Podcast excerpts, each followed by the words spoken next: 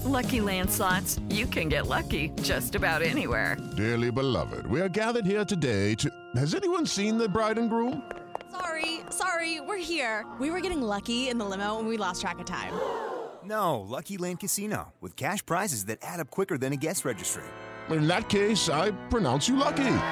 Play for free at LuckyLandSlots.com. Daily bonuses are waiting. No purchase necessary. Void were prohibited by law. 18 plus. Terms and conditions apply. See website for details. Coming up on 5 Minute News. Virus death toll spikes in Iran, totaling over 1,100. Trump invokes emergency authority as big three automakers close. And UK faces massive shortage of ventilators. It's Thursday, March 19. I'm Anthony Davis.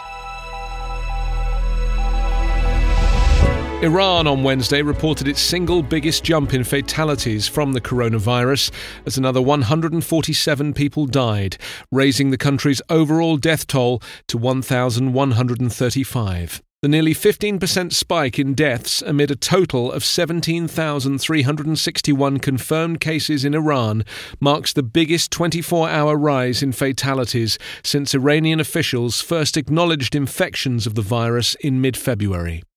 Even as the number of cases grows, food markets were still packed with shoppers and highways were crowded as families travelled ahead of the Persian New Year.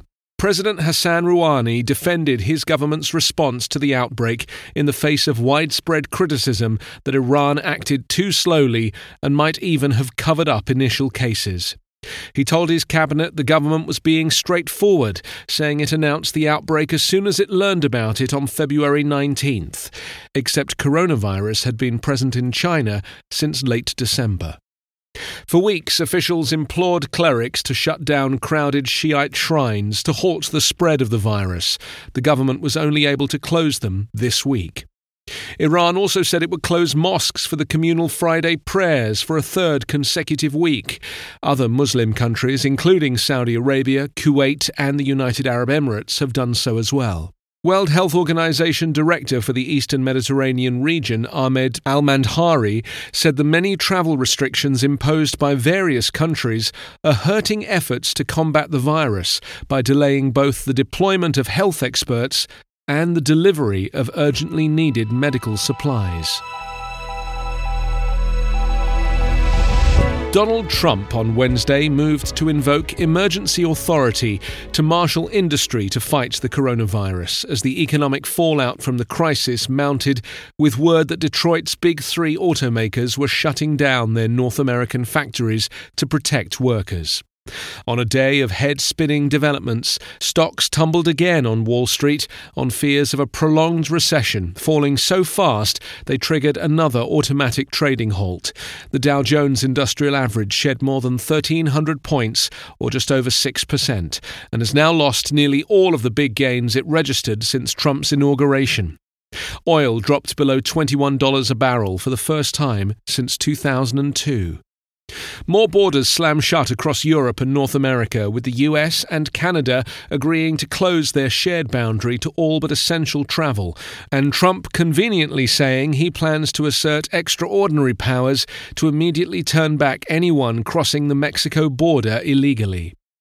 The White House pressed Congress to swiftly pass a potentially trillion dollar rescue package to prop up the economy and speed relief checks to Americans in a matter of weeks.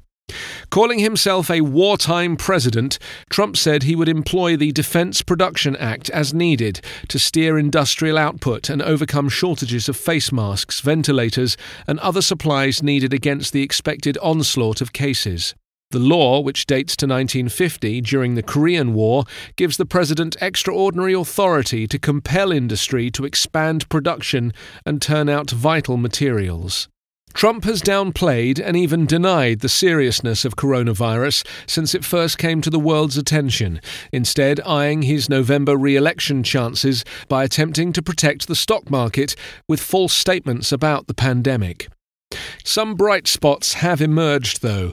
Wuhan, the locked down Chinese city where the virus was first detected in late December, reported just one new case for a second straight day yesterday. The situation had improved enough that China even sent medical supplies to hard hit France, returning a favour done by the French weeks ago.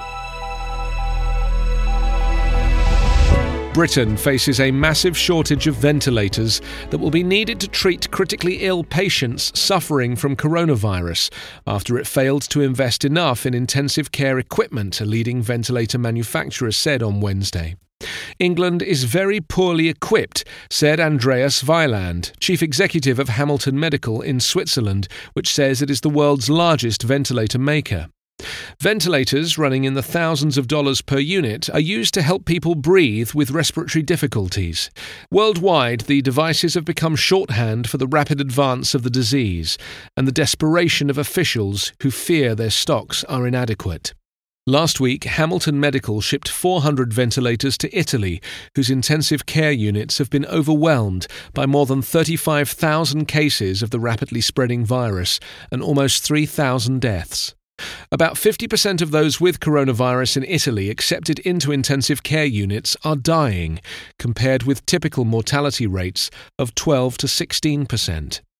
Wieland said a similar outbreak in Britain, now with more than 2,600 cases and around 100 deaths, would swamp the system there too. You can subscribe to 5 Minute News with your preferred podcast app. Ask your smart speaker or enable 5 Minute News as your Amazon Alexa flash briefing skill. Visit us online at 5minute.news. 5 Minute News is an independent production covering politics, inequality, health, and climate, delivering unbiased, verified, and truthful world news daily.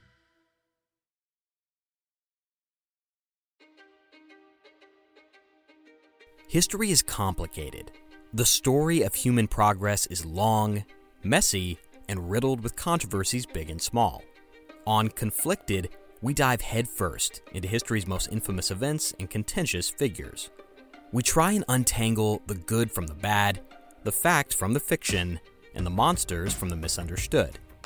Was Genghis Khan a murderous butcher or a civic pioneer?